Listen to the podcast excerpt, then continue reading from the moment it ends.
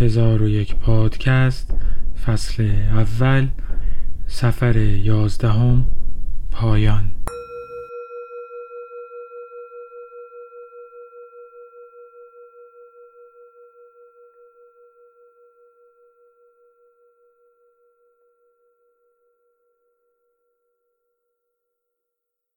اگر مسیر خوشبختی و شادی بی سبب در زندگی روشن بود که اوضاع جهان به گونه دیگری بود.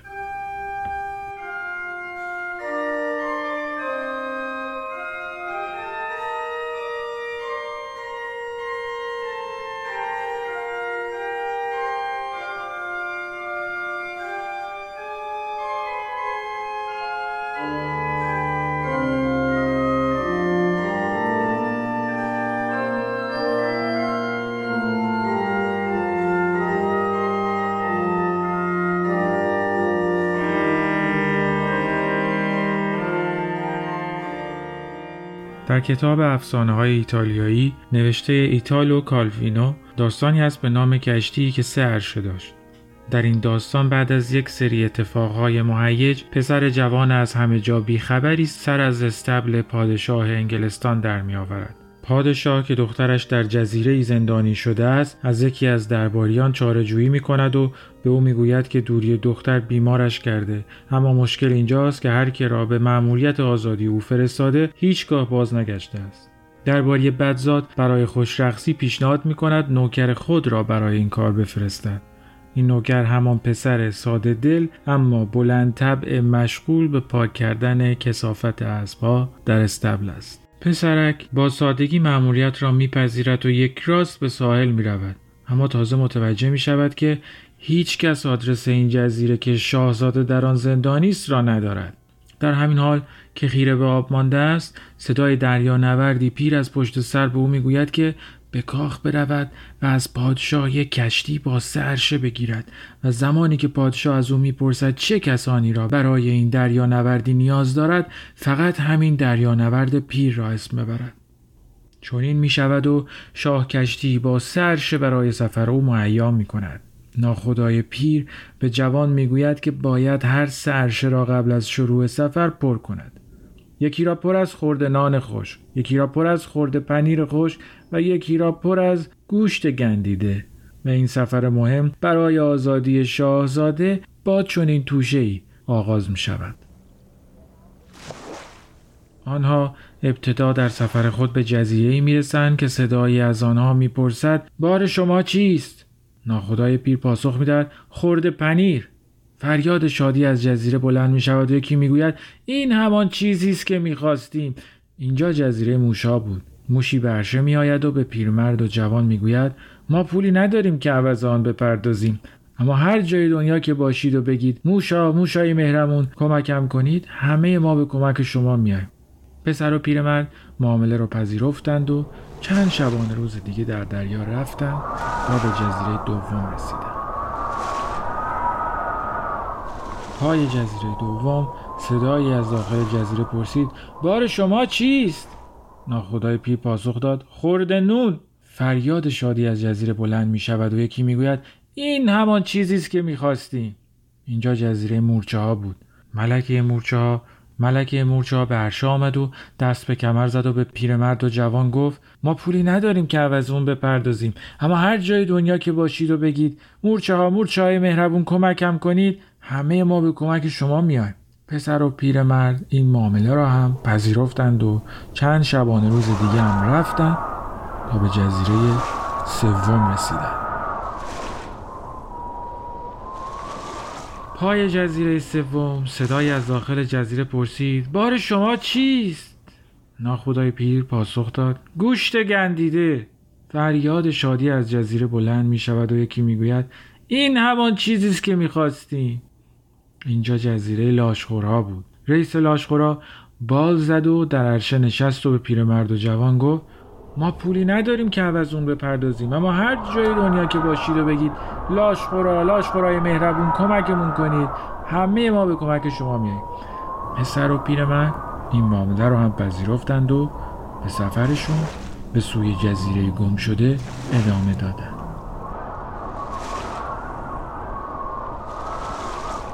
چند ماه همینطور در آب گذشت تا بالاخره به جزیره رسیدن که دختر پادشاه انگلستان در آن اسیر بود.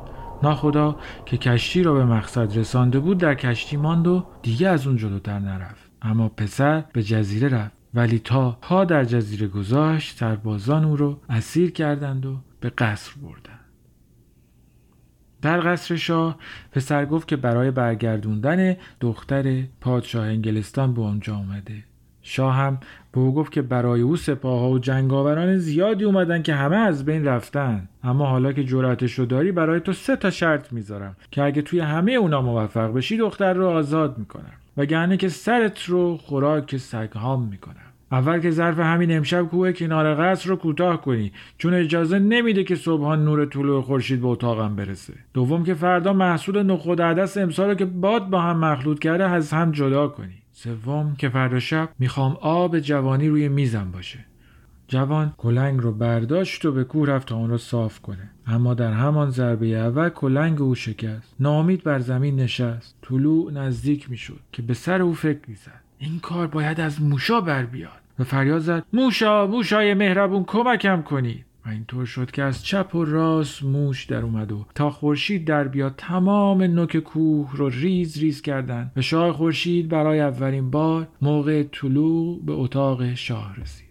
حتما حد می‌زنید که مورچه ها رو هم برای جدا کردن عدس ها از نخودها صدا کرد و لاشخورا رو هم برای پرواز به سرزمین های دور و آوردن آب جوانی و این شد که موفق شد دختر پادشاه رو که سپاهیانی نتونسته بودن آزاد کنن آزاد کنه و خودش داماد پادشاه.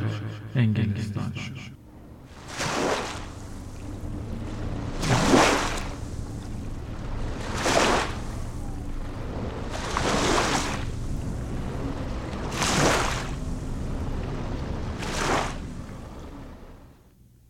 ما چقدر برای این سفر زندگی به سوی جزیره ناشناخته که همه خوبی ها در آن به اسارت در آمده آماده ایم چقدر بیان که بدانیم جزیره خوشبختی کجای نقشه قرار دارد جرأت پا گذاشتن به دریا را داریم؟ آیا برای آماده شدن برای این سفر سراغ ناخدای پیر می رویم و یا آدم های موفق و سلبریتی ها آیا عرشه کشتی را از خورده نان و خورده پنیر و گوشت گندیده که در این سفر به کار میان پر می‌کنیم و یا مدارک و certificate های بازاریابی، machine learning و فن بیان؟ آیا اگر سر راه موشا و مورچا و لاشخورا رو دیدیم حاضریم با اونا معامله ای به نصیه کنیم؟ با اینکه معامله با اونها به نظر اطلاف وقت و انرژی میاد؟ آیا دست آخر اینقدر هوش داریم که از همه اون چیزی که در راه این سفر کسب کردیم حتی اگر موش و مورچه و لاشخور باشن به درستی و در جای خود و بهینه برای خوشبخت شدن استفاده کنیم؟ آیا از اینکه مسیر زندگی ساده و مستقیم نبوده تاریک و غیر قابل پیش بینی بوده کسی آدرس جزیره خوشبختی رو در اون نمی‌دونسته و در آن رنج بسیار بردیم و در طولان بارها مجبور به تغییر مسیر شدیم؟ ناامید میشیم؟ آیا هر واقعی و هر برخوردی با آدم ها در زندگی شبیه همین برخورد با موش و مور و لاشخور نیست که گرچه به نظر بی و پوچ میاد ممکنه شاه کلید ورود به جزیره ناشناخته برای مسافر خردمند و آزادی شاهزاده زیبا و ازدواج با او بشه؟ به شرطی که بدونیم که چطور از این شاه کلید استفاده کنیم؟ مهمان برنامه امروز سارا پریزگاری است که در طول سفر زندگیش تا حالا به هر کویی سر زده و از هر کدوم هم توشهی برداشته و با مور و موش و لاشخورش معامله کرده تا جزیره ناشناختش رو بتونه پیدا کنه.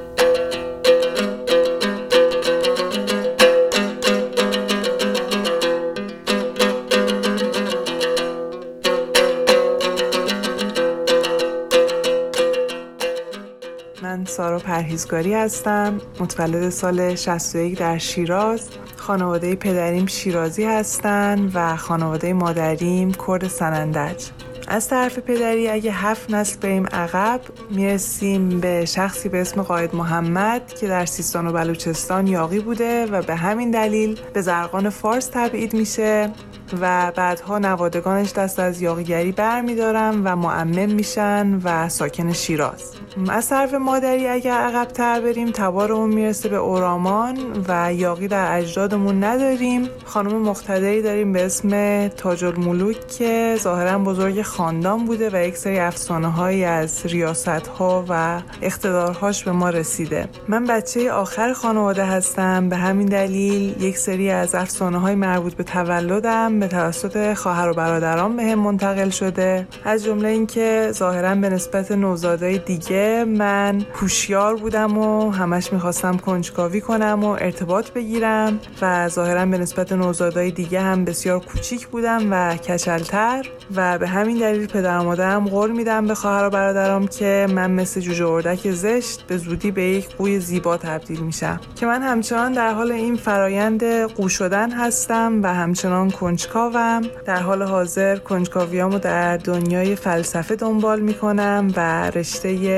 تحصیلی و تحقیقیم پایه های ریاضیاته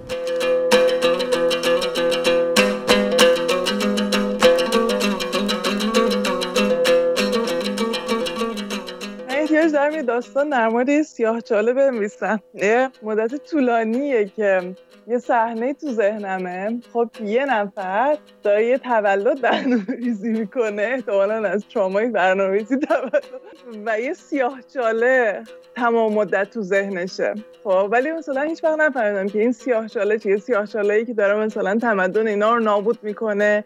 اینا مثلا یه مدل دیگه ای از دیدن دارن سیاه چاله رو می‌تونن ببینن. ولی این داستان سیاه چاله من رها نمی‌کنه. مثلا که خواب سیاه چاله رو می‌بینم. ولی احساسم می‌کنم که من به اندازه کافی از مکانیک و فیزیک سیاه چاله خبر ندارم. خب که بتونم این داستان رو بنویسم ولی خیلی زیاد تو ذهنم میاد و همیشه هم به تولد رفت داره. احساس می‌کنم رفت به این داره که یه نفر داره به تولد فکر می‌کنه در حالی که دنیاشون داره میمیره و در می‌خوای داستان کوتاه تو اون ستینگه بنویسم.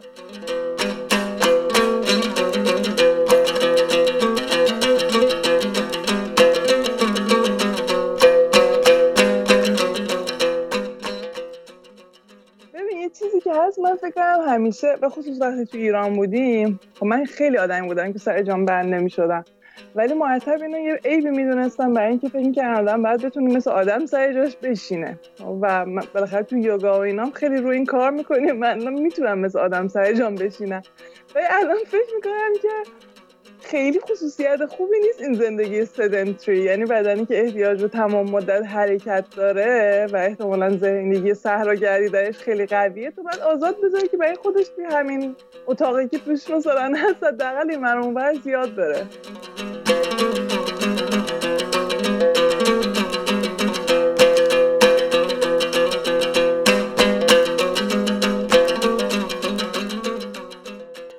تاثیر کلی زندگی فلسفی رو من خیلی خیلی زیاد بوده. یه زمانی میخندیدم به اینکه توی این داستانهایی که در مورد ومپایرها و خوناشاما و اینا می‌بینه اینا همشون زندگی قبل از خوناشامیشون رو یه جور دیگه یادشون میاد برای اینکه احساس می‌کنن که چشمشون اون موقع به اندازه الان کار نمی‌کرده. مثلا بویاییشون اندازه کار نمی‌کرده برای اینکه با اینکه خاطراتشون یادشون میاد ولی احساس می‌کنن که خاطراتشون به اندازه کافی روشن نیستن. و من گاهی وقتا از این میخندم چون احساس می‌کنم که زندگی فلسفی نو و البته فکر نمی‌کنم فقط زندگی فلسفی اینطوریه. من فکر می‌کنم که هر نوع زندگی که تو باش درگیری شدید پیدا کنی دقیقا همین حالت رو ایجاد می‌کنه که مشام فکری تو رو قوی می‌کنه.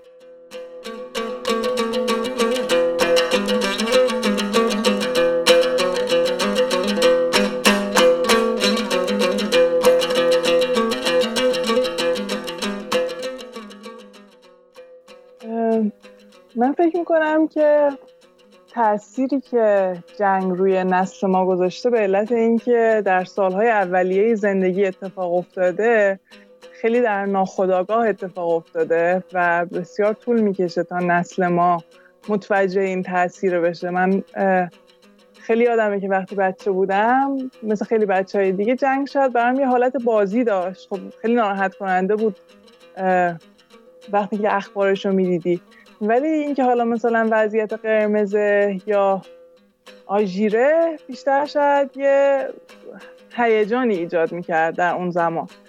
ولی بعدها یکی دو سال گذشته من چند فیلم جنگی دیدم که در مورد تجربه اشخاص غیر نظامی و تجربه خانواده ها از جنگ بوده. و احساس می‌کنم هر دفعه که اومدم بیرون حداقل تا دو هفته سنگینی اون فضاها رو حس کردم. و چند سال پیش یادم که یه مقدار پیش مشاور رفتم و خیلی برام جالب بود. من به دلایل دیگه رفته بودم پیش مشاور. ولی به محض اینکه ما یه مقدار روانکاوی عمیق انجام می‌دادیم خاطرات جنگ میومدن بالا. و خب خیلی آگاهتر شدم به اینکه چقدر جنگ شکل داده روان من رو. و روی خانواده اون تاثیر زیادی گذاشته بود. چون خانواده من پدر و مادرم و خواهر برادرم تو آبادان زندگی می‌کردن. خونهشون بمبارون شد. از اولین خونه هایی بود که در زمان جنگ بمبارون شد. حتی زمانی که اعلام جنگ رسمی اتفاق نیفتاده بود. و خب در اون شرایط پدرم و مادر و بچه ها میان شیراز و پدرم برمیگرده و تا حداقل یک سال فکر کنم یازده ماه تو ستاد جنگ آبادان بوده. و همین تجربه که وقتی من تازه به دنیا اومده بودم و بزرگ شده بودم وقتی مثلا با خواهر برادرم صحبت می‌کردم این آدمایی بودن که جنگ زده بودن خونهشون جلوی خودشون بمبارون شده بود یه تأثیری داشت در تصور من از جنگ. مادرم دلش می‌خواست ما از ایران بریم و حالا بابام یه آدم بسیار و پرستی که فکر می‌کرد نه باید همینجا بمونیم و به مملکت خدمت کنیم و بچه های ما مثل بچه های دیگران هستن و هر اتفاقی که میفته برای همه مملکت برای ما میفته و مامانم دقیقا یه حس برعکسی داشت. میگفتش که ما این بچه ها رو وردیم به دنیا و وظیفه داریم نسبت به اینکه اینا توی جامعه اولا زنده بمونن تو بمباران نمیرن بعدش هم توی جامعه جنگ زده بزرگ نشن و خب در اون فاصله یه دفعه مامانم ما رو برداشت برد من و برادرم رو برد ترکیه. که از اونجا بتونیم ویزا بگیریم یا برای آلمان یا استرالیا. اون موقع خالم استرالیا بود. و این سفره که حالا در 5 6 سالگی من اتفاق افتاد و یه دو سال بعد دوباره تکرار شد خیلی تاثیر بزرگی تو روانم گذاشت. برای اینکه با اتوبوس تو زمستون از مرز بازرگان وارد ترکیه شدیم که یه جایی که از لحاظ سرما خیلی سپاهیان مختلفی رو شکست داده در اثر بلند بودن اون کوه ها و سردی خیلی زیاد اقلیم. و ما هم رفتیم اونجا اتوبوسمون خراب شد و تو برف موندیم و نزدیک بود یخ بزنیم و دهاتی اومدن نجاتمون دادن و نمی‌دونم مامانم می‌خواست چمدونامون آتیش بزنه که تا صبح نجات پیدا کنیم و خلاصه داستانه خیلی دراماتیکی این وسط اتفاق افتاد که من فکر می‌کنم بازم از دیده یه بچه اون زمان داستانای بامزه و ماجراجویانه بودن ولی فکر می‌کنم که خیلی تاثیر داره در اینکه تو فکر کنی که دنیا جای امنی نیست و دنیا جای پیش بینی شده این نیست و دنیا جاییه که تو توش ممکنه هر لحظه خونت بمبارون بشه یا اینکه توی مرز بازرگان بمونی یا تو دو بایزید اتوبوست خراب بشه یا ممکنه یخ بزنی. و فکر می‌کنم یه آدمی که با این آگاهی با دنیا مواجه میشه بعدها مرتب هی این حس مورد تهدید بودن از دنیا براش تکرار میشه. کما اینکه من فکر می‌کنم این که من این همه برام مهم بود که دنیا میک سنس کنه و من دنیا رو بشناسم و اینکه انقدر وقتی که یه مطلب فلسفی رو نمیفهمیدم دچار استراب می‌شدم یه مقدار زیادی ربط داره که این ذهنیت و این ناامنی جهان یه چیزی بوده که همیشه آگاهی من می‌خواسته در مرز نگهش داره و فکر می‌کنم شاید اگه من در تو سوئد بزرگ شده بودم مثل خیلی از فلاسفه ریاضیات دیگه با آرامش میشستم به مطلب پایه های ریاضیات فکر می‌کردم و اینقدر درش هرس نمیخوردم. سارا تو اول رفتی مهندسی شیمی دانشگاه شیراز بعد رها کردی رفتی مکانیک توی کانادا یه دوره فیلم اسکول رفتی. و یه دوره اونجا گذروندی بعد رفتی فلسفه توی لندن خوندی بعد برگشتی مینسوتا توی منطق ادامه دادی. دنبال چی میگشتی؟ دنبال چند تا چیز فکر می‌کنم میگشتم. هم دنبال جواب یه سری سوال بودم تو همه زندگیم در مورد چگونگی و چرایی جهان و چگونگی و چرایی زندگی ما تو دنیا. و یه بخشی از زندگی من فکر کنم خیلی رو به خلاقیت و درست کردن چیزها داشت. من فکر کنم برای خیلی کسایی که توی ایران بزرگ شدن این حس که ایران رو باید آباد کرد به خصوص ایران بعد از جنگ یه حس قوی بوده. و من فکر می‌کنم که حس خلق کردن یه چیزی که دنیا رو بهتر کنه خیلی توی خانواده ما قوی بود. به خصوص از طرف پدرم که اونم یه مهندس بود و همش احساس می‌کرد که تو می‌تونی با کار به مملکتت خدمت کنی و دنیا رو بهتر کنی. من فکر کنم این یه بخشی از خلاقیت بود در ذهن و تخیل بچگی من. و یه بخشی از خلاقیت هم این اووردن دنیای درون به بیرونه که فکر می‌کنم کمتر رفت داره به اینکه تو چطور می‌تونی دنیای بیرون رو بهتر کنی. بیشتر رفت داره به این زندگی که توی آدم هست و تو من خیلی همیشه حس گمپاله شدم و انباشتگی داشت. و من احساس می‌کردم که باید یه جوری این بیاد بیرون. و من نتونستم در طول سالیان یه حرفه یا یه رشته دانشگاهی پیدا کنم که همه این انواع خلاقیت رو همراه داشته باشه با شناختن چگونگی و چرایی جهان و جواب سوالای آدمم بده. و در نتیجه فکر کنم یه مقدار مجبور شدم که به صورت مارپیچ و صحرایی هی از این رشته به اون رشته مهاجرت کنم.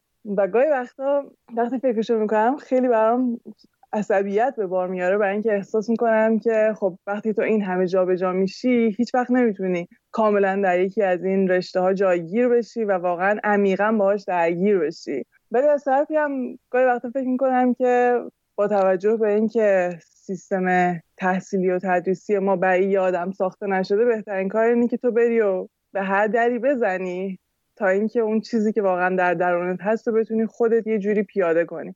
خلاص هنوز امیدم از دست ندادم ولی میشه گفتش که دنبال اون چیزی که هستم یه زندگی ذهنی و خلاقانه ای که تمامیت داره و تمامیتش رب داره به تمامیت من و کامل زندگی کردن و هنوز در راهم. هیچ وقت کسی بهت گفت یا متهمت کرد که رفتارت بچگانه هست؟ چرا مثل همه یه مسیر رو انتخاب نمی کنی مثل همه واقعیت زندگی رو نمیپذیری و اینقدر دنبال سوالایی میگردی که معمولا بچه ها دارن و تو بزرگی فراموش میباد بکنن خیلی کم. چون می‌تونم بگم که توی خانواده همه از این لحاظ خیلی با من نرم و با مدارا رفتار می‌کردن و احساس می‌کنم شاید اگه کسی به ایراد می‌گرفت بیشتر خودم بودم به همون دلیل که احساس می‌کردم که به اندازه کافی توی یه چیزی عمیق نشدم. یا اینکه توی چیزی عمیق شدم احساس کردم نه این به درد من نمی‌خوره. من باید برم دنبال اون مرحله بعدی. وقتی توی فیلم سکول بودم توی تورنتو بچه های همکلاسیم از این لحاظ خیلی سر به سرم میذاشتن.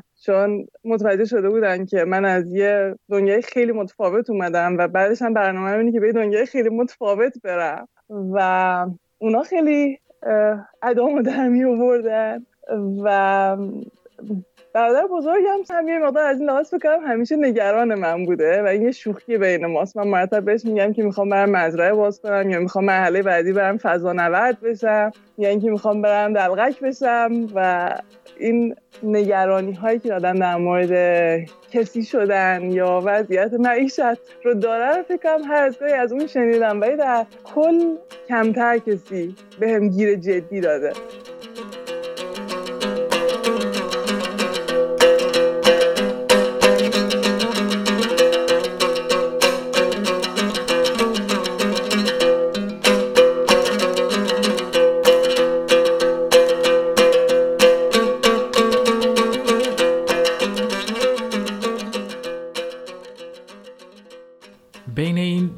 مختلفی که تجربه کردی. یعنی یه, یه مسئله مهم برای تو این بوده که اون استعدادا و انرژیایی که درونت بودن بتونن عینیت پیدا کنن. و تو داشتی میگشتی تو این جاهای مختلف کجا بشه شاید بیشتر این ارتباط خوب برقرار بشه. الان فکر کنی ارتباط برقرار شده؟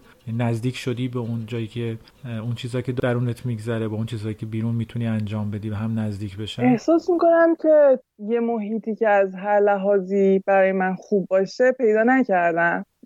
اگه نزدیکتر شدم یه مقدار به خاطر اینه که یه سری قدرت ها و حالا کیفیات فکری خلاقانه رو شاید توی محیط های مختلف کسب کردم و همش حسم اینه که اگه بتونم زندگیمو از لحاظ زمان بندی و از لحاظ روتین خوب اداره کنم الان یه جاهایی برای هر کدوم از این جنبه های زندگی توی روزم می‌تونه باشه. و فکر می‌کنم مثل خیلی ها توی این دوره کرونا به خاطر اینکه فشار بیرونی برداشته شد و یه مقدار وقت آزادتر پیدا شد من فرصت کردم که یه مقدار اون جنبه های دیگه زندگی که برام جذابیت دارن و دوباره وارد زندگی روزمرم کنم. ولی در زمینه محیطی من احساس می‌کنم که هیچ وقت محیطی پیدا نکردم که احساس کردم که توش می‌تونم اون زندگی کامل یا تمامیت دار رو داشته باشم و همیشه هم احساس می‌کردم که آدمای دور و یه نوعی انگار یه بخششون فقط حضور داره. یا اینکه انگار زندگی کاملی ندارن. اون حسه رو همیشه بهم میدن که یه حس خیلی گنگی بوده. ولی همیشه احساس می‌کردم که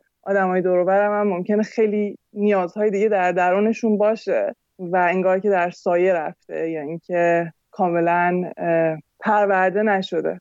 البته من فکر کنم دنیای غرب یه مقدارم این زندگی چند جنبه داشتن رو راحت تر به آدم ها اجازه میده. یعنی فکر کنم به حال بیشتر آدم های دور ما هابی دارن می‌دونی؟ جنبه های غیر از زندگی تخصصیشون هم تو زندگیشون پررنگه و فکر کنم در سالهای دبیرستان و اوایل دهه 20 معمولا این ساختارها تو زندگیشون درست شده که برای ما برعکس سالهای دبیرستان و سالهای اول دانشگاه سالهای خیلی خیلی پرفشاری هستن که تو نمی‌رسی توش کشف دیگه ای داشته باشی.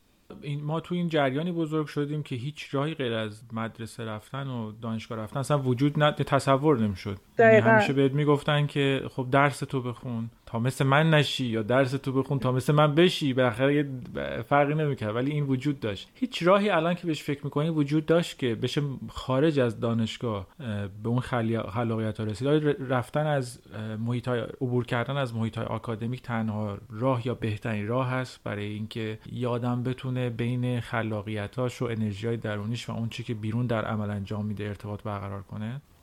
من فکر می‌کنم که برای اینکه آدم بتونه خلاقیت پیدا کنه یه دو سه تا شرایط لازمه که فراهم بشن. یکیش اینه که یه ساختاری وجود داشته باشه که یه بخشای شبیه تو باشه درون تو باشه یه بخشای شبیه تو نباشه. تا تو بتونی اون چیزایی که شبیه تو رو پیدا کنی در جهان خارج و در برابر اون چیزایی که به تو نمی‌خورن یه شورشی بکنی. و من فکر می‌کنم که اگه ساختاری خب خیلی هم بستگی داره به اینکه تو دقیقا چه جور آدمی باشی یا اینکه مثلا اون راجبه این قبلا حرف زدیم اون زندگی خلاقانه چقدر در سطح باشه و چقدر بتونه بزنه بیرون. احساس می‌کنم که خصوصیات زندگی دانشگاهی حالا چه توی ایران چه توی دنیای غرب. یه مقدار این هست که یه ساختار ایجاد می‌کنه یه سری آدمایی که به هر حال خلاقیت براشون جالبه یا اکتشاف براشون جالبه رو به هم نزدیک می‌کنه.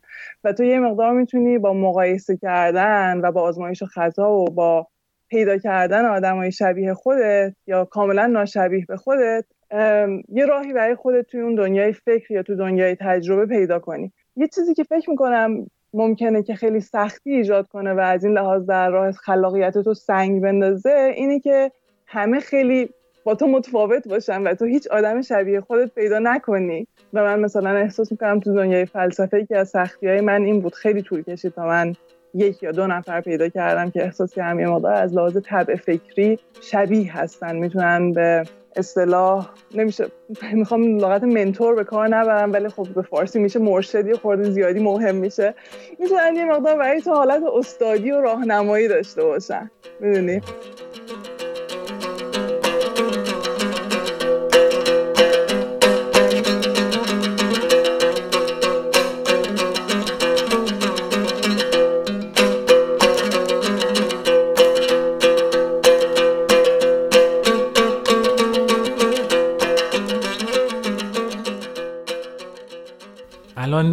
توی زمینه کاری خودتون PhD داری روی چی کار می‌کنی؟ PhD من در حقیقت در مورد یه برنامه ای به اصطلاح یا یه program ی در پایه های ریاضیات به اسم نومنطق گرایی و اول که من وارد PhD شدم بیشتر با قسمت منطقی ریاضی این مطلب سر کله می زدم ولی هرچی بیشتر گذشت بیشتر احساس کردم که نه در حقیقت جواب سوال ها توی متافیزیک یا فلسفه زبان پیدا میشن و برای همین میشه گفتش که من از اونجا شروع کردم که داشتم نگاه می‌کردم به رابطه زبان ریاضی با جهان ریاضیات ولی الان خیلی عامتر شده پروژه و یه مقدار واقعا رفت کرده پیدا کرده به رابطه زبان به صورت کلی با جهان و از زبان ریاضی تبدیل شده به زبانهای طبیعی مثل مثلا زبان انگلیسی زبان فارسی.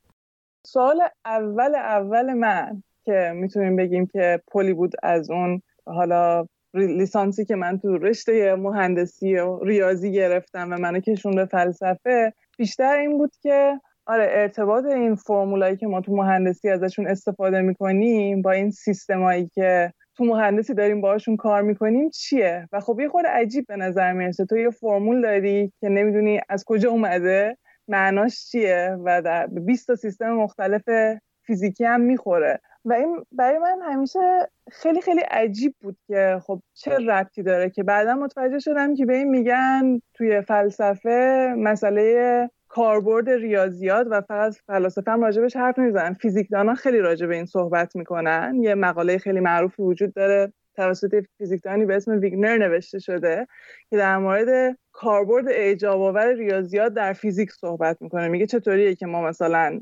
هر تئوری فیزیکی رو که می‌خوایم ارائه بدیم متوجه میشیم که دو قرن قبل یه سری ریاضیدان یه تئوری ریاضی که هیچ ربطی هم به دنیای فیزیکی نداشته درست کردن که این به نظر می‌رسه بهترین محمل و زبان برای خوش تعریف کردن ساختار این تئوری فیزیکیه و ربط دنیای ریاضی به دنیای فیزیک چیه که ما مرتب هی داریم این مکالمه رو با ریاضیدانا و ریاضیدانای مرده ادامه میدیم. خب این سواله برای من خیلی سوال خاصی بود. و وقتی که اولش وارد دنیای فلسفه شدم احساس می‌کردم که خیلی به این سوال جواب داده نمیشه. همه دارن راجع به اینکه اعداد وجود دارن یا نه صحبت می‌کنن که برای من که حالا با ذهنیت مهندسی خیلی سوال عجیب و غریبی بود. یعنی چی اعداد وجود دارن؟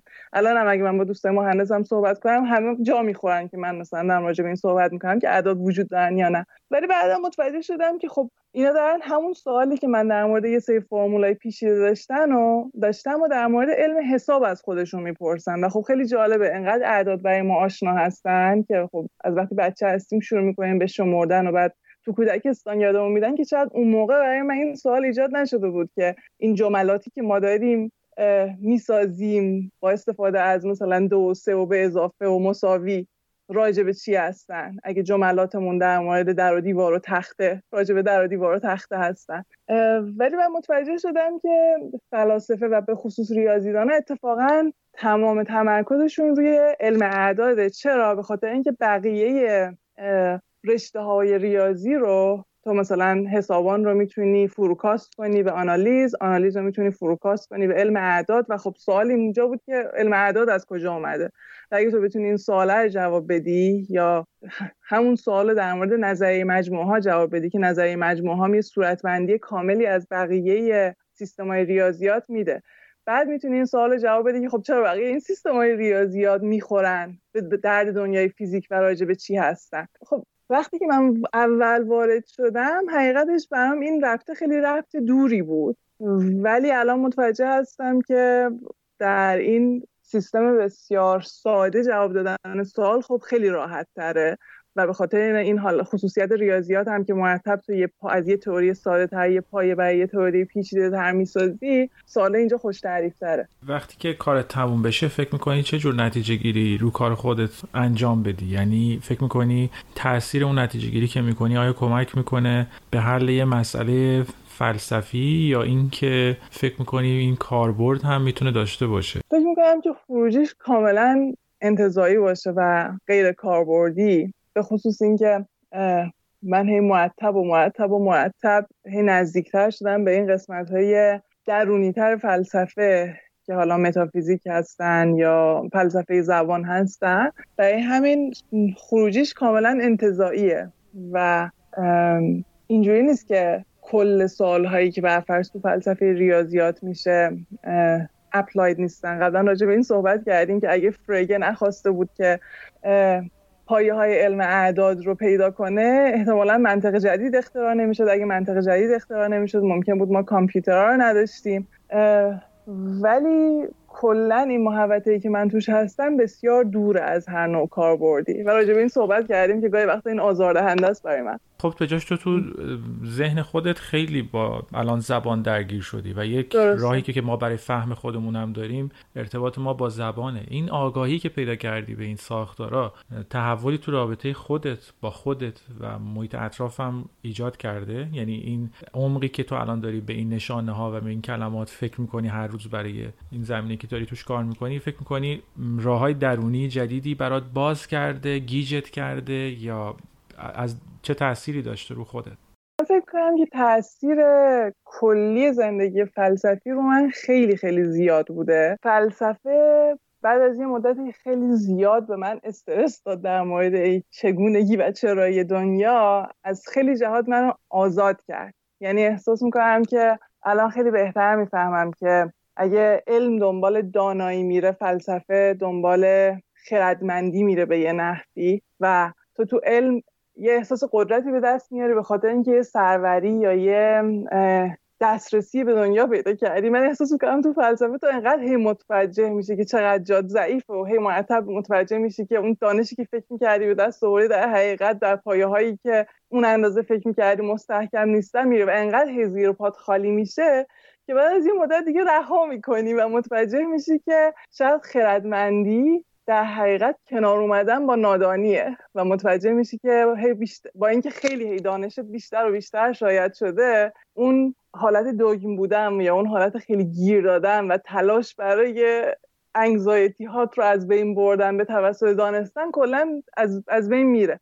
من از این لحاظ فکر کنم فلسفه خیلی رابطه من رو با دنیا تغییر داده برای اینکه من اتفاقا یادمی بودم که همیشه خیلی زیاد دچار استرس می شدم از ندانستن و هی سعی می‌کردم که برم و پایه های وجودی دانایی خودم رو قوی کنم. این یه تاثیر کلی فکر کنم فلسفه تو زندگی من داشته. ولی در مورد اینکه رابطه زبان با جهان چقدر منو تغییر داده فکر کردم به اون فکر می‌کنم که خیلی حرفای عرفانی رو برام قابل و قبول تر کرده. بدون اینکه باور کامل بهشون داشته باشم. مثلا تو همونجوری که می‌دونی من سالهای طولانی با مسئله تصاوی و انفراد اینکه چطور اشیاء فردیت پیدا می‌کنن چی یک چیزی رو از چیز دیگه جدا می‌کنه. سر کله زدم. و خب بیشتر به نظر می‌رسه که هم منطق هم فلسفه مرتب این جواب بهت میدن که تصاوی مطلب نسبیه و انفراد مطلب نسبیه و خیلی رفت داره به زبانی که تو ازش استفاده می‌کنی و کانسپت هایی که در دسترس داری. و من احساس می‌کردم که این به خودی خود وحدت وجود رو ثابت نمی‌کنه ولی منو خیلی آماده تر می‌کنه برای پذیرش اینکه دنیا با اون چیزی که ما می‌بینیم خیلی می‌تونه متفاوت باشه. و این باعث شده که من احساس می‌کنم که من خیلی هم آماده این باشم که از زبانها یا تئوری های خیلی شاید متفاوتی برای فکر کردن به دنیا یا حرف زدن راجع به دنیا استفاده کنم.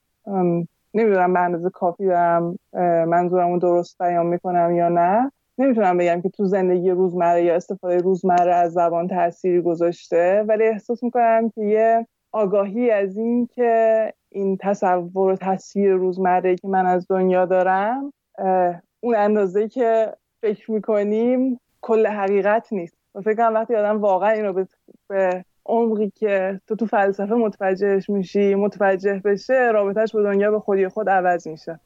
همینجا هست که بعد راه ارتباط تو با عرفان باز میشه. آره من احساس می‌کنم که این باعث میشه که من نسبت به خیلی تجربه های عرفانی بسیار باز باشم ولی در این حال تلاشم نکنم که از اونا هم یه متافیزیکی بسازم و بگم دنیا این شکلیه و نمی‌دونم. اوائل شاید خیلی بیشتر دنبال این بودم که یه سیستم متافیزیکی عرفانی برای خودم درست کنم. ولی بعد متوجه شدم که خب من مرتب دارم این داده های حواس رو بررسی می‌کنم و متوجه میشم که اون علم الیقینی که می‌خواستم از داده های حواس هم به دست نمیارم دیگه چه برسه از داده های اون تجربه عرفانی و اشراقی.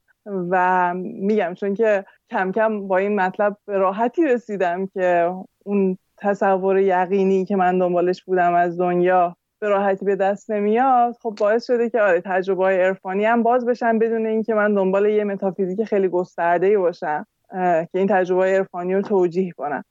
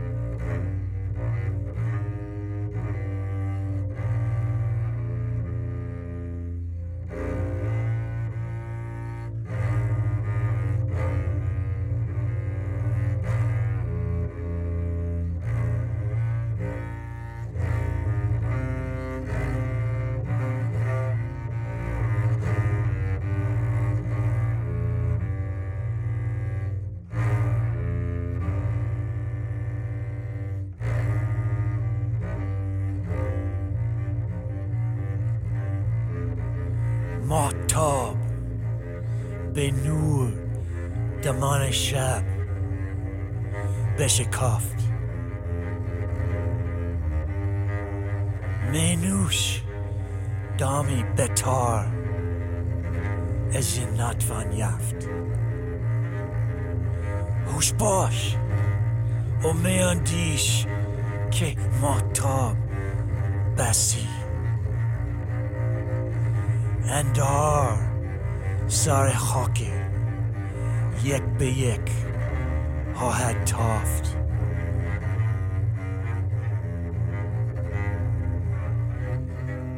The moonlight's blossoming has torn the night's skirt with its light.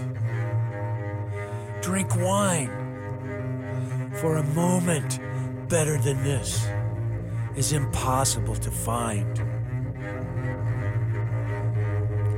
Be happy, don't worry, since the moonlight will long shine on your dust and mine.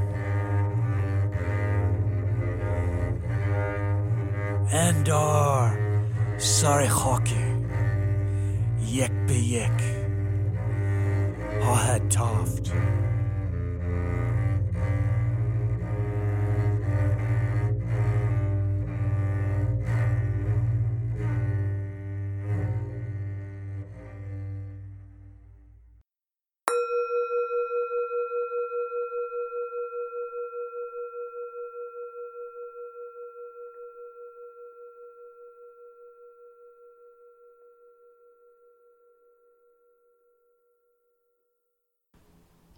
سارا هنوزم فکر می‌کنی که دنیا رو میشه و می‌خوای بهتر کنی؟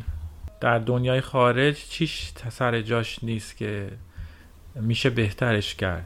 و آیا تعارضی بین دیدگاه عرفانیت که معمولا به تو میگه که همه چی سر جاشه همون جوری که هست فقط به چشم تو ممکنه این بد بیاد ولی تو دست نمی‌دونی تو اون بازی بزرگ چیش خوب و بده؟ این تعارض ایجاد میشه بین این دیدگاهت و اون دیدگاه شاید فلسفیت که فکر می‌کنه که نه میشه این رو بهتر کرد. چقدر آدمیزاد رو مجاز می‌دونی به این بازی ها و این دخالت کردن برای اینکه جهان رو بهتر کنن من احساس می‌کنم که همچنان خیلی دلم می‌خواد که دنیا جای بهتری بشه و فکر می‌کنم که همچنان اگه آدم با یه دید خیلی بدون فیلتر به دنیا نگاه کنه احساس می‌کنه که آدما می‌تونن خوشحالتر باشن سختی می‌تونه کمتر باشه و دنیا می‌تونه زیباتر باشه. و فکر می‌کنم که هر چقدر عرفان و فلسفه بیاد و این عینک رو عوض کنه اگه من همه اینکامو بردارم بازم احساس می‌کنم که یه سری آدم دارن رنج می‌کشن که می‌تونن رنج نکشن. و یه جهش خیلی غریزی به این سمت وجود داره که این رنجه رو آدم به شادی تبدیل کنه اگه بتونه. و طبعا وقتی آدم معمولا از این کار ناامید میشه که سعی کنه رنجی رو به شادی تبدیل کنه مثلا رنج بیشتر ایجاد کنه یا اینکه احساس کنه که نمی‌تونسته اون کار در حقیقت انجام بده یا اینکه راهیه که شاید اون چیزی که فکر می‌کرده رنج از آن رنج نبوده و متوجه کمبودهای خودش به عنوان یه انسانی که بالاخره یه محدودیت های هم از لحاظ اراده و آگاهی و دسترسی به دنیا داره پیدا کنه. من فکر می‌کنم من الان از اون ناامیدیه گذشتم و متوجه محدودیت های خودم به اندازه کافی هستم. ولی در این حال احساسم می‌کنم که و نمیگم که این حالا یه دیدگاه یک باور فلسفیه. این بیشتر یه حسه که من فکر می‌کنم که غیر از اراده ما اشخاص تک تک در دنیا چیز بالاتری وجود نداره. یعنی من فکر می‌کنم که دیدگاه هم الان خیلی وحدت وجودی هستن. ولی فکر می‌کنم که اگه اراده خالقی و اراده کنشگری در دنیا وجود داره به وسیله همین افراد و به صورت متکثر داره کارش رو ادامه میده. و برای همین منم به عنوان یه نقطه از این اراده ازلی و جمعی حق دارم و اتفاقا وظیفه دارم که اون اندازه که دنیا رو می‌فهمم و می‌بینم و بهش دسترسی دارم خلاقیت کنم و سعی کنم در بهتر کردنش. یه چیزی اینجا یادآوری بکنم یه بحثی که قبلا بین ما اتفاق افتاده. در مورد یه جور جهانبینی زرتشتی و یه جور جهانبینی بودایی. یه جور جهانبینی زرتشتی که دنیا رو در نبرد خیر و شر می‌بینه و از تو می‌خواد که به نیروهای خیر اضافه بشی و اونو بهتر کنی و نیروی شر رو عقب برونی. یه جور دنیای بودایی هست که خیلی به عمل بیرونی منتهی نمیشه و تو میری در درون و با موسیقی جهانی هم صدا میشی و ناپدید میشی در اون. اینا هر دوشون خب جذابیت های زیادی دارن هر دوتا دنیا. به نظرم میاد که یه مقداری با همدیگه تضادم دارن. از اون نقشی که از تو می‌خوان. تو این عملا سوال من راجع به این بود که بین این دوتا دنیا آیا سویچ می‌کنی هی میری و برمیگردی یا اینکه تونستی اینا رو با همدیگه جمع کنی؟ این فکر کنی اینا دو تا ساحت مختلف اجتماعی و فردی هستن. فکر می‌کنم که من قبلا الان که بهم یادآوری کردی قبلا خیلی بین این دو تا دنیا به قول تو سویچ می‌کردم و هی می‌رفتم و میومدم و الان احساس می‌کنم که یا این دوتا ساحته با هم جمع شدن این دوتا دیده به هم نزدیکتر شدن. یا شاید من یه راه میانه تری بینشون پیدا کردم. و یه جهان بینی هندویی شاید اتفاقا یه مقدار وسط این دوتا باشه که یه رقص کیهانی دائمی بر قراره و تو هم در این وسط داری میرقصی. و نه لازمه که به یه جبههی به پیوندی به عنوان جبهه خیر و فکر کنی که این جبهه یه چارچوب کاملا تعریف شده ای داره که بعدا حالا ناراحت بشی برای اینکه متوجه بشی که در حقیقت تو این جبهه نبودی. و نه لازمی که کاملا از دنیا کناره بگیری. اتفاقا من این روزها خیلی مشغول مطالعه بهاگاواد گیتا هستم و فکر می‌کنم بهاگاواد گیتا خیلی این دوتا جنبه رو و تضاد بین این دوتا دنیا رو قشنگ داره نشون میده و واقعا setting داستان هم setting خیلی زیباییه. دوتا خانواده دارن با هم میجنگن و داستان از اینجا شروع میشه که قهرمان داستان داره میگه که خب ما هر جوری این جنگ پیش ببریم برنده نیستیم. اگه برنده بشیم امو و پسر امو و برادرزاده رو کشتیم. اگه برنده نشیم به وظیفهمون انجام ندادیم و کل این قضیه جریانش چیه؟ و واقعا به نظر من زیباست که به هاگاوات گیفتا نوشته میشه بین آرجونا و این قهرمان داستان. و وقتی داستان تموم میشه همه همدیگر رو می‌زنن و پار می‌کنن و شرایط بشری رو بسیار زیبا داره نشون میده. و من احساس می‌کنم تو به هاگاوت گیتا یه مقدار این قضیه باز میشه که آره دنیا خیر و شر درش به اون فرم کوچیکی که ما تعریف کردیم و وظایفمون رو درست کردیم و اگومون رو گذاشتیم توش نیست. ولی این معنیش این نیست که ما حق نداریم که برای خودمون وظایفمون رو دنبال کنیم و خیر و شر رو دنبال کنیم و بر اساس مختصات اون ایگو یا اون دید کوچیکی که از دنیا داریم کنشگری کنیم. و خب من فکر می‌کنم که این سوالیه که فرهنگ مختلف دنیا باید زیاد سر و کله زدن و بیشترشون تقریبا به همین نقطه تعادل شاید رسیدن یا نزدیک شدن که تو کوچیکی جای خودت و بزرگی جای خودت رو در آن واحد متوجه بشی و در همون زمینه کنشگر باشی. اوایل مصاحبه درباره خاطرات جنگ گفتی و اون اتفاقایی که برای خانوادهتون افتاده بود یه سوالی که می‌خوام ازت بپرسم اینه که الان که این همه زمان گذشته احساست نسبت به اون اتفاقا چیه؟ آیا فکر می‌کنی که این خوب بود که قسمت های تاریک و ترسناک دنیا رو دیدی یا اینکه فکر می‌کنی بهتر بود که این اتفاق نمیافتاد و همچنان به نوعی از اون رخداد زده و ناراحت هستی؟ فکر می‌کنم که وقتی که آدم یه مقدار از سختیاشو بالاخره به اصطلاح تصفیه کرده و یه مقدار باهاشون رو شده کما اینکه من میگم که احساس می‌کنم که من اون استراب کلی که نسبت به دنیا داشتم و هی کم کم کم کم در فلسفه کنار گذاشتم یا پشت سر گذاشتم. شاید دوباره به یه نوع دیگه برگرده. من فکر می‌کنم که وقتی که آدم این سختی ها رو تصفیه می‌کنه و از اون روش با یک حس سرفرازی یا قدرتمندی یا آگاهی بیشتری میاد بیرون یک ذره سخته که بخوای بگی کاش که این اتفاقا نیفتاده بودن.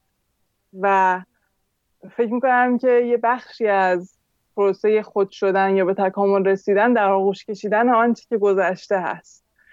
و فکر می‌کنم که یه بخشی از اون چیزی هم که گذشته و با قبول کردن گذشته اینه که تو فکر نکنی که خوب بود که این اتفاق افتاد. به به خدا رو شکر که این اتفاق برای من افتاد. فکر خیلی ربط داره و همون چیزی که راجبش حرف زدیم که تو دنیا رو همون جوری که هست قبول کنی یا دوست داشته باشی ولی سعی کنی بهترش هم بکنی. برای همین من فکر می‌کنم که تو باید همیشه این دوتا قطب متضاد رو در خودت حمل کنی که این یه سختی بود که بر من وارد شد از طرف دنیا. یک عذایی بود که می‌دونی؟ من کشیدم. عذابی بود که من کشیدم. و یه بخشی از منه و من الان باهاش به صلح رسیدم. و در این حال اگر همه اتفاق برام نیفتاده بود دنیا جای بهتری بود. و من فکر می‌کنم که ما همیشه همینجوری که دنیا داره تکامل پیدا می‌کنه همینجوری احتمالا با سختی ها و نا ملایمات زندگی انسانی روبرو خواهیم شد. یعنی همیشه سعی می‌کنیم که این ناملایمات رو از بین ببریم و احتمالا یک سری ناملایمات جدیدی ایجاد میشن و ما تکامل پیدا می‌کنیم تا باشون رو روبرو بشیم و دوباره یک سری جدید احتمالا ممکنه ایجاد بشن.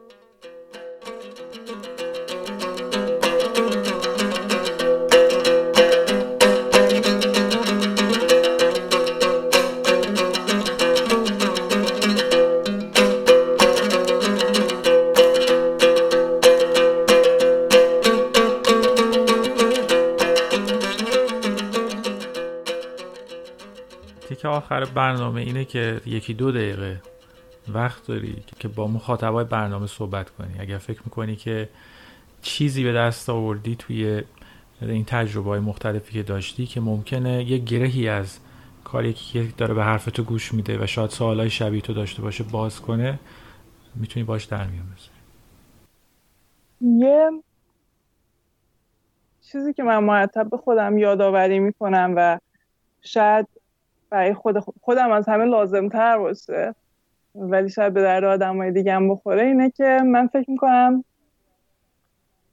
من شخصا خودم خیلی دنبال تصاویر میرم و مرتب فکر می‌کنم که یه تصویری وجود داره از یه زندگی ایدئال یا یه نفر که داره یه کار خیلی عمیق یا یه کار خیلی جالب می‌کنه و من اگه به اون وضعیت برسم زندگی منم بسیار عمیق و جالب میشه. حالا من فکر می‌کنم این رو نسبت به خیلی از شخصیت های بزرگ فلسفی زمانی داشتم که اگه منم مثلا به اندازه گودل منطق بلد بودم یا به اندازه لایبنیت علوم زمان آگاه بودم یا اینطوری بودم یا اینجوری بودم بهتر می‌تونستم که یک contribution فلسفی داشته باشم.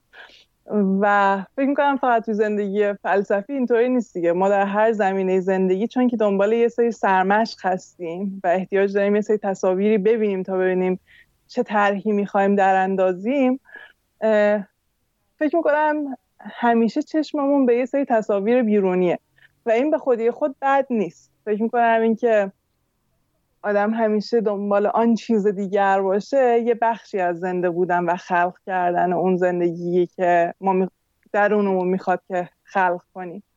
ولی از طرفی گاهی وقتا خیلی لازمه که آدم چشمش رو بر اون تصاویر ببنده و ببینه که درونش چه خبره و همین جایی که هست قراره چه طرحی چه طرحی نو در اندازیم.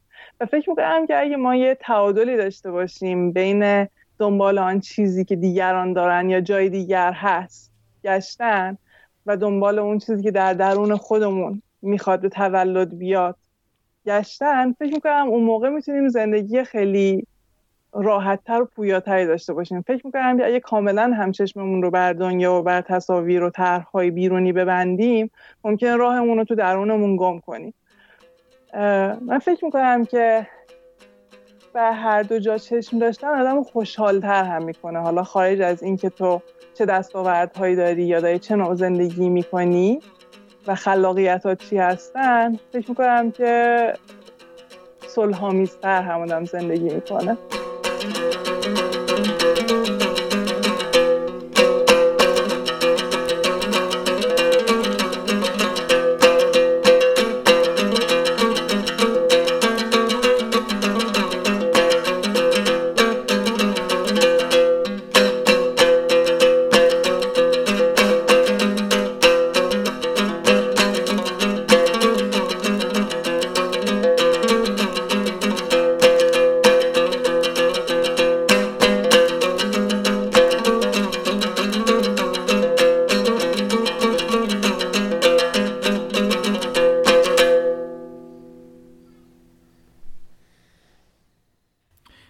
ده سال دیگه برمیگردی به این مصاحبه گوش می‌کنی.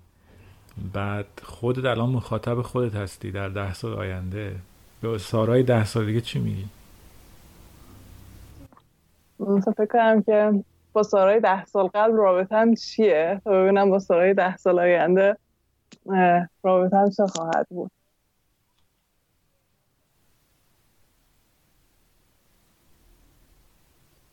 خب خانم سارای ده سال آینده. امیدوارم که اون زندگی متکثری که احساس می‌کنی که کامله از لحاظ اینکه به درون تو می‌خوره و یه بخشی از زندگی درونی تو سرکوب نمی‌خوره رو پیدا کردی و تونستی که تمام جنبه های وجود تو عوض یک جنبه رشد بدی. و امیدوارم که تونستی هم در خودت خوشبختی آرامش پیدا کرده باشی هم در یه بخشی از دنیا حالا چه دنیای زندگی روزمرت باشه و اطرافیانت باشن یه کار نیکی انجام داده باشی. اینا امیدامه برات.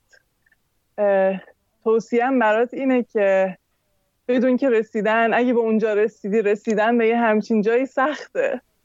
و خوبه که یه مقدار راههایی که رفتی رو بشینی بررسی کنی و اگه می‌دونی که یه فرمولی وجود داره برای زندگی کامل تر کردن و با صلح بیشتر با خودت کردن و این فرموله رو پیدا کردی سعی کنی که این فرموله رو هم تشخیص بدی و به بقیه منتقل کنی. و یادت باشه که خیلی با سختی به اون جایی که هستی رسیدی. من فکر می‌کنم که این قسمت رو دارم به مهدی زمان حاضر میگم. من فکر می‌کنم که ما وقتی که به گذشته نگاه می‌کنیم همیشه یه حسی از اینکه او جوانی کجایی که یادت به خیر ممکنه پیدا کنیم. به اینکه شاید چلنج های زندگی جوانیمون یه مقدار یادمون میره گاهی وقتا و یک حاله از شعر و زیبایی دور اون دوران قدیم خودمون می‌کشیم. و من می‌خوام که خود آیندهم یادش باشه که خود ده سال پیششم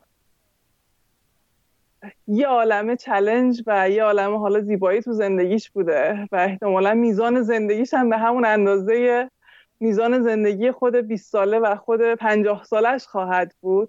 فقط اینه که فکر می‌کنم که خود ده سال آینده من احتمالا خودتر شده. یعنی به دنیای درونی خودش آشناتر شده. و امیدوارم که قدر این رو بدونه. و لذت ببره ازش.